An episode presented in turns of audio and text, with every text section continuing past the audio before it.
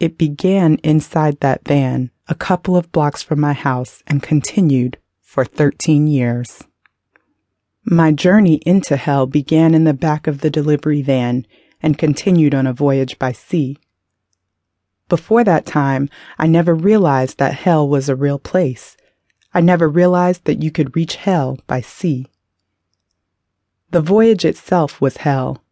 We had to relieve ourselves a few feet from where we slept. We had no water for cleaning ourselves. When we did have water, we saved it for drinking. We had very little food, and for a long time, we thought we were going to starve to death.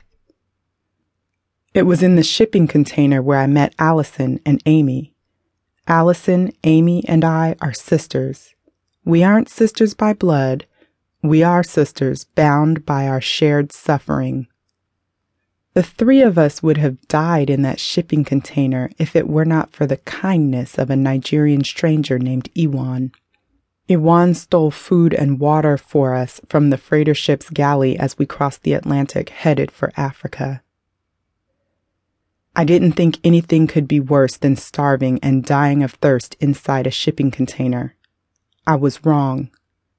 When we arrived at our destination, I descended into a deeper level of hell. When we first arrived at the mansion, we met the man who had us abducted and brought there to him. He apparently paid a lot of money for us and we were considered his property. When he introduced himself, he told us his name, but he requested that we refer to him as Master. I guess this would have been degrading and humiliating for anyone, but I think it was just a bit different for me. The thought of being owned by anyone made me red with anger. I resisted it with every bone in my body. It wasn't long before the master attempted to break me.